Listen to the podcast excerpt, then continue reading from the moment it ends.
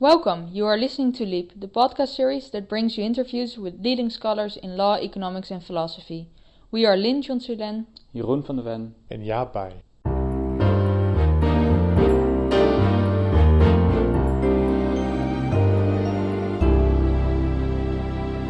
Professor Pierre Legrand is Professor of Law at the Sorbonne University in Paris and a prominent scholar in comparative legal studies. He is well known for his critical approach towards the methodology of comparative legal studies, as well as for his firm stance against the harmonization of private law in Europe. We will discuss both these topics with him. Welcome, Professor Legrand. Thank you very much for sitting down with us. Let us start with the basics. What is, in your opinion, the object of comparative legal studies? Or, uh, in other words, what do you say is the nature of law? Well, I think I would answer the question in this way. Um, I would say that comparative legal studies enjoys a negative identity. Uh, by this, I mean the following. It is not the study of national law, and it is not the study of international law. Comparative legal studies is in between, in the sense that it is neither national nor international. A comparator, someone who does comparative legal studies, is someone who has an interest in foreign law. For a comparatist, foreign law has what I call normative purchase. That is to say, it matters. The basic idea, if you will, is that as a French lawyer, I can learn something from Australian law. I can learn something that might conceivably be useful to me in my work as a French lawyer. And you made a point clearly that we should perceive law as law as culture. What did you mean with that? Well, uh, I do not mean to be difficult, but I would, uh, I would want to correct your formulation. Uh, you say that one should perceive law as culture. I want to answer that it is not a question of what I perceive. Law is culture. I mean, I can decide to close my eyes to this fact. I can decide to ignore it. But this will not make the fact go away. Uh, we refer to culture in order to capture the idea of ways of thinking about the world. Uh, the fact is that the French language, and here I'm talking grammar, I'm talking syntax, has certain tenses that do not exist in English. There are past tenses that I have available to me as a francophone, which are not available to my English friends. Now, surely this will color my appreciation of the world. Um, my point is simply that it is unreasonable to think that somehow law would escape the kind of phenomenon that I'm discussing. And here also I could offer any number of illustrations to show that culture speaks legally in the same way as it speaks uh, culinarily, musically, architecturally, and so on and so forth. In that respect, a popular and widely used method of comparative legal research is the so-called uh, functional method. This method entails, uh, in short, that one compares the solutions in different legal systems to a certain societal problem. It sounds effective and practical. Still, you've made the argument that this functional method is flawed in a sense, uh, at least because it rests on the assumption that law equals rules. Could you elaborate on this uh, stance? Yes, and again, uh, I will, if I may, develop an example. And I borrow this example from the leading textbook in the field, uh, which is a uh, treatise written by uh, Professor Hein Kötz, uh, in fact initially co-written by Professor Hein Kötz and his mentor, Professor Konrad Zweigert. Professor Kötz says that uh, laws are similar even as to detail. So one can expect to find a doctrine, an institution in English law that will fulfill the same role, same function as cause in France. In fact, Professor Kötz refers to a presumptio similitudinis. He has a goal. He wants to make laws uniform. He wants to unify the law. He makes this very clear in his textbook. He's very open about this. And of course, if you want to unify laws, well, it helps to make them look similar. It makes the enterprise uh, easier and more reasonable.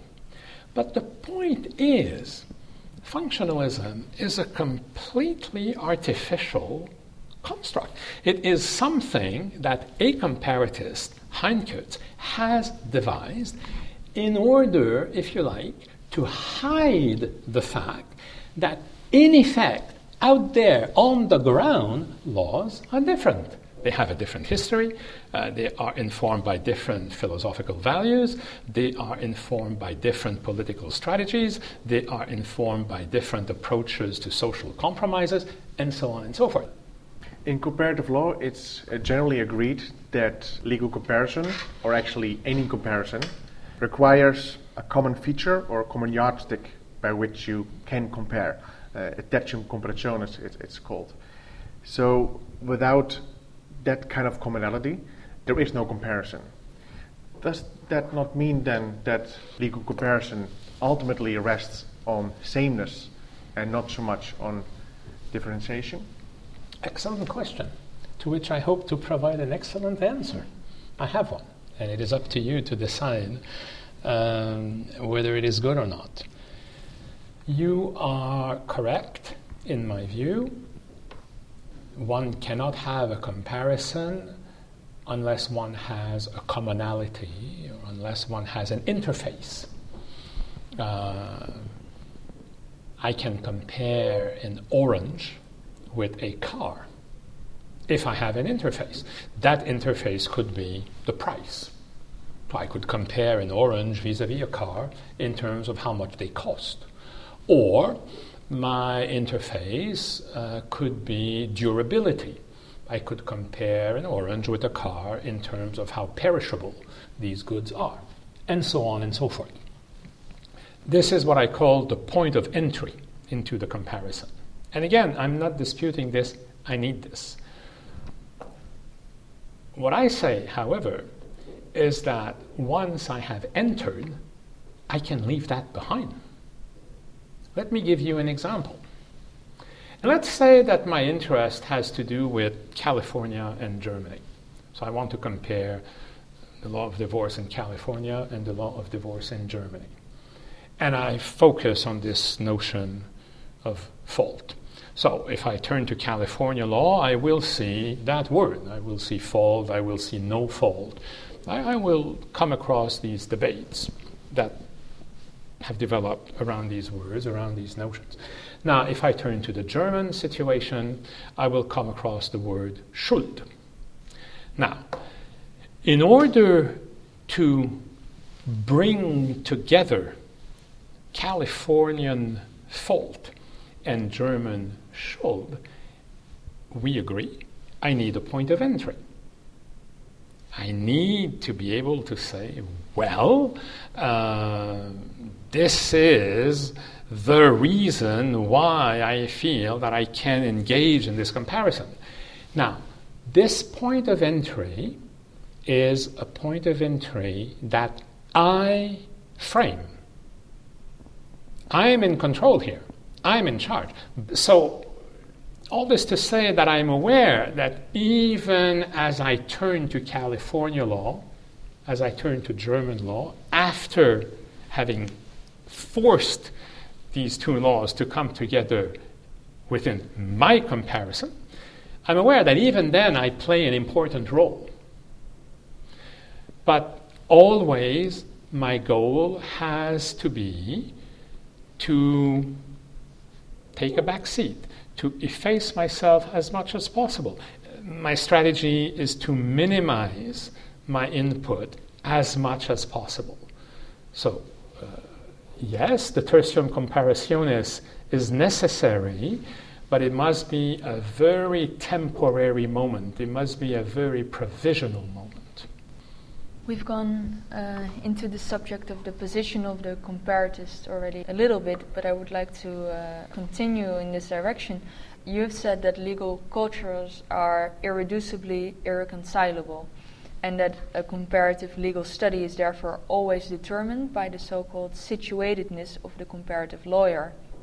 And um, I would like to uh, ask you how you uh, see the relationship between this situatedness and the integrity of the research, as you already uh, mentioned, because it seems to be crucial that a lawyer has been trained either in a French system or in an Australian system, and how to how to do all these things that you've just described. Yes, I, I agree with you. I think it is crucial that one has been trained here or there.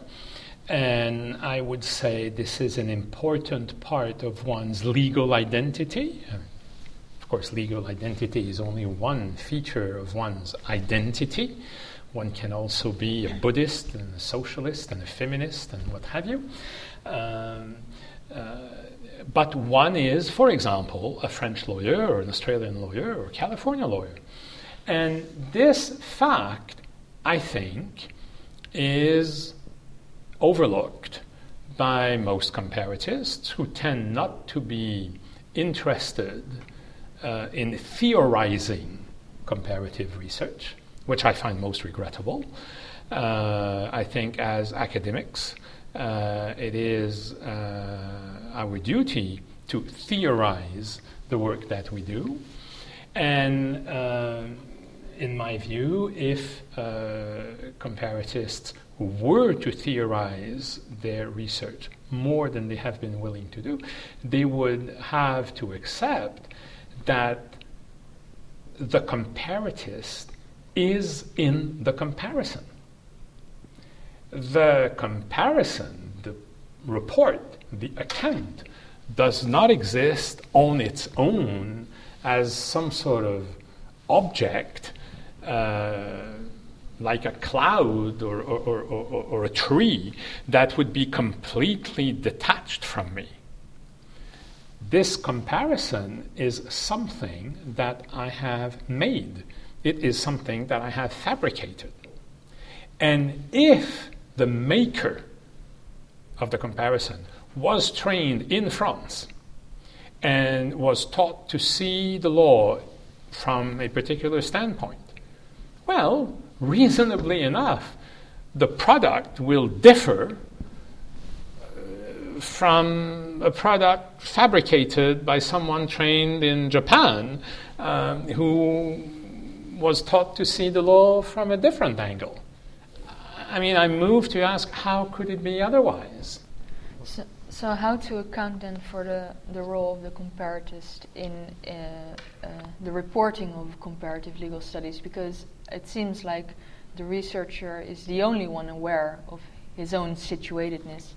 Is he then to write in the introduction where he um, uh, obtained his legal studies? Whether, I mean, how is it uh, obvious for the reader to, to place this work into the context of what you Yes, said? this is a, this is a fair question, and this is an important issue. I think there are a number of moments in the research Uh, that one can uh, use in order to remind uh, the reader that none of it is impartial, none of it is dispassionate, and none of it is neutral. It's all about the fabrication of foreign law. I mean, I would take this so far as to say, and again, I make this point to my students, and of course they look at me in astonishment and in, in, in some state of disarray also, because the point I'm going to make uh, is disconcerting.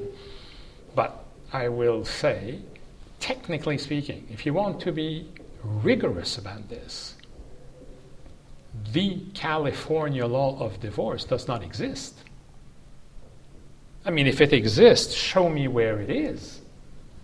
Where can I find the California law of divorce? Nowhere. I say, just to to, to, to, to, to finish, I say every piece of writing, no matter how technical, you could be writing about tax law, is ultimately autobiographical. And it is autobiographical because it is my writing. It's not anyone else's writing. It's my writing. And because it's my writing, it means that the words are, quote unquote, my words, at least the words that I have chosen to use. Uh, the quotations are, quote unquote, my quotations, the quotations that I have chosen to use. So, yes, it's autobiographical. Due to the harmonization of national laws in the E U, Um, politicians and legal scholars often tend to speak of, for example, European company law, European private law, uh, or European contract law. And you do not agree with this way of speaking about law, because it implies that law is reduced to its perceptual dimension, as you say. What do you mean with that? Well, I think colleagues who refer to European contract law and such like Um, are being very uh, astute, very clever rhetoricians. That is to say, they are using words which refer, technically speaking, to something that does not exist. But of course, by repeating those words, by writing books entitled European Contract Law and, and, and whatnot, uh, there's a sense in which they're making things happen. I mean, they're, they're, they're creating. It's a bit like Second Life. You know? There's a virtual uh, uh, reality happening here. I suppose I could start talking tomorrow morning about Uh, Uh, Canafrench Law. I, I could write a paper entitled The Canafrench Law of Contract. And then someone would say, what is this? Oh, well, you know, uh, it's all about the law that is common to Canada and to France. There's nothing like that. Oh yes, oh yes, take my word for it. Read my paper. There is. Now, as long as I'm the only one talking about Canafrench law, not much will happen. But if fifteen years down the line, there's a chair of Canafrench law uh, at the University of Toronto, and if there's a research institute in Canafrench law at the Sorbonne, and if there's the uh, Canafrench Law Journal of Legal Studies, and so on and so forth, well, we would train generations of students who would firmly believe that there is such a thing out there as Canafrench law. Well, on, on that note, there seems to be, at least on the European level, a political force behind the development of a European contract law as well. Oh, yes. A lot has been written about the development of a European civil code, and although uh, that idea seems to be off the table at the moment, it seems like an optional instrument of European contract law, one which will be applied if uh, contract parties choose to apply this to mm-hmm. their contracts. This would seem to be something that is very likely to be created in the future. I agree. In connection to the development of European Civil Code, you've criticized this development by stating that it's, um, I believe you use, use the word terrorization to describe um, a disregard for the common law tradition mm-hmm. in this European This context. Is one of the problems with the idea, yes. according to me, but yes. So would you say in the context of the, the current development towards an optional instrument, this would be still a terrorization of common law? Well, I would say it's less... Uh, It's less disrespectful of the common law. It's less damaging to the common law.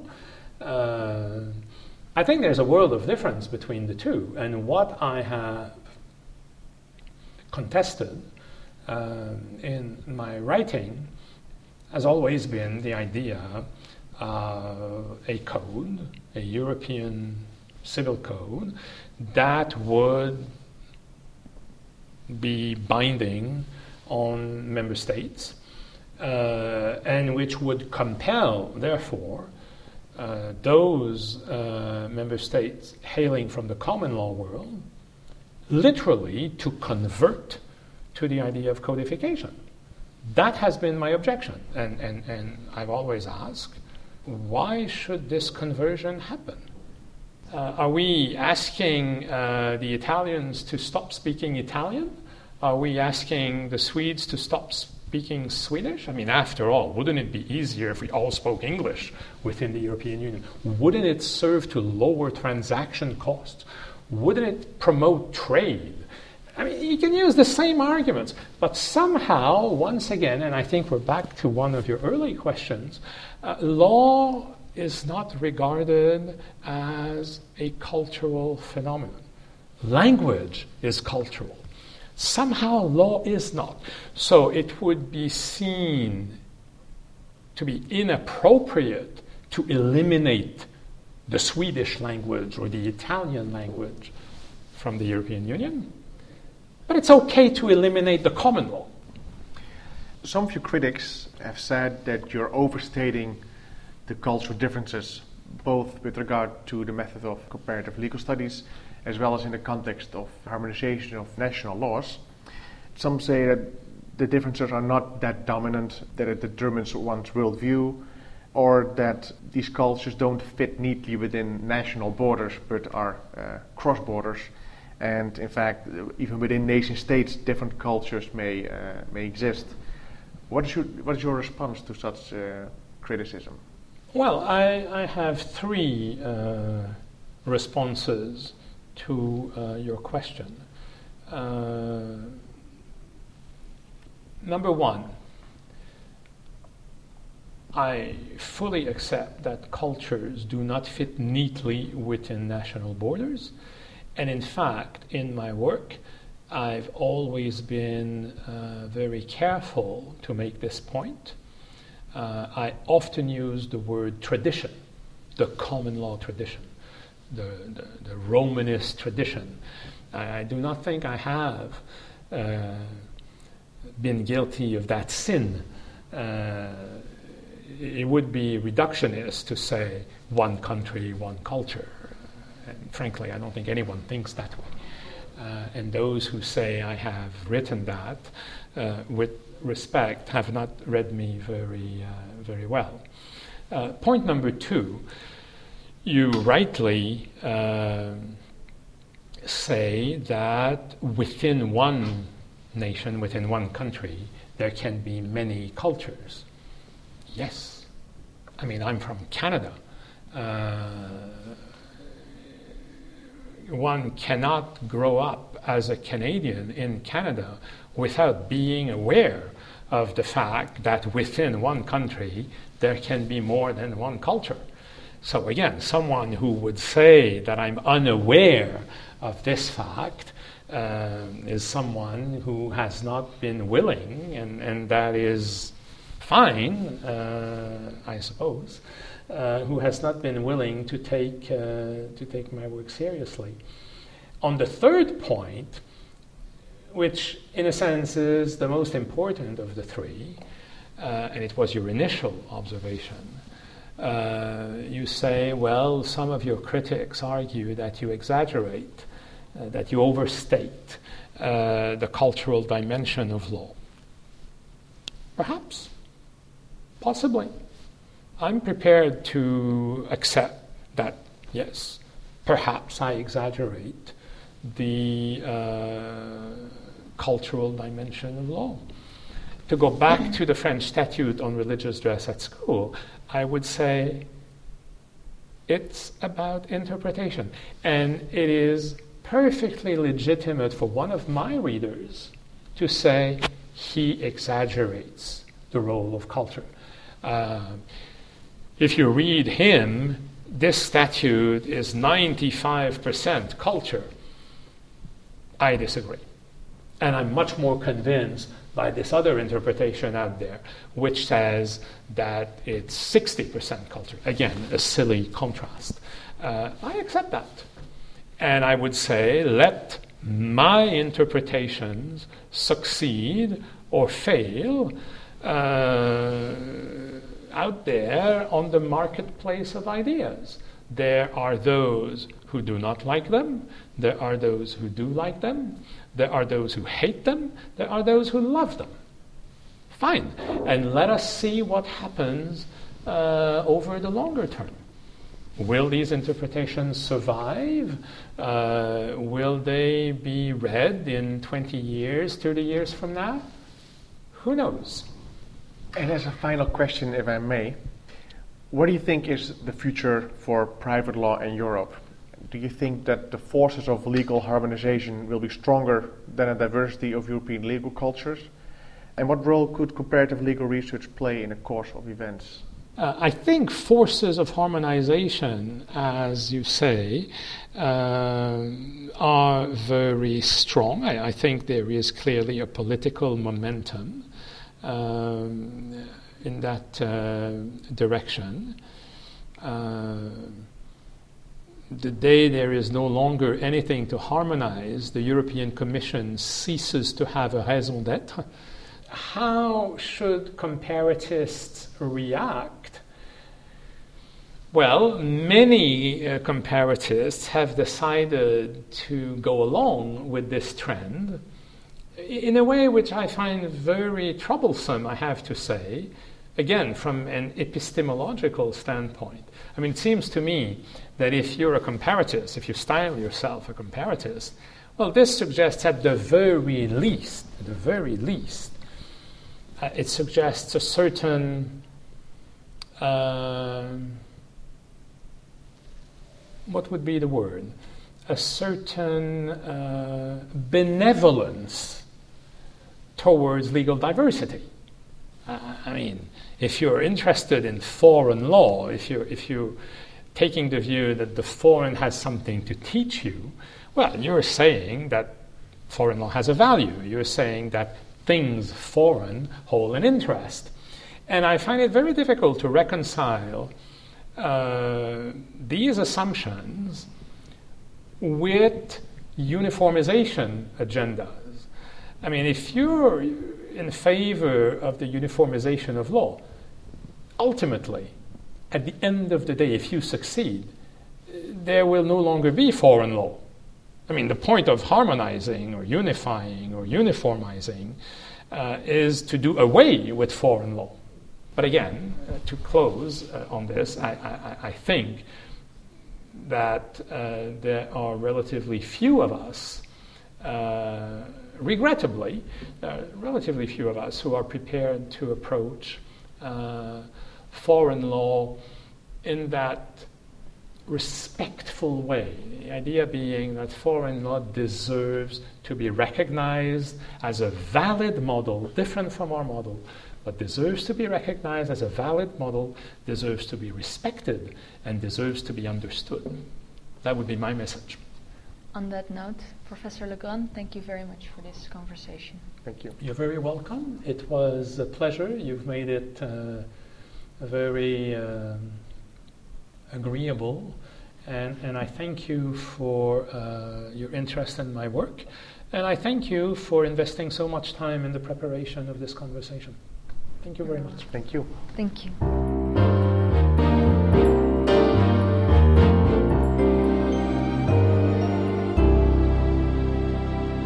This was LIEP, a podcast series of the Center for the Study of European Contract Law at the University of Amsterdam. This series is made in association with the Amsterdam Center for Law and Economics. For more information and more episodes, please visit us at w w w dot j u r dot u v a dot n l slash leap. Thank you for listening.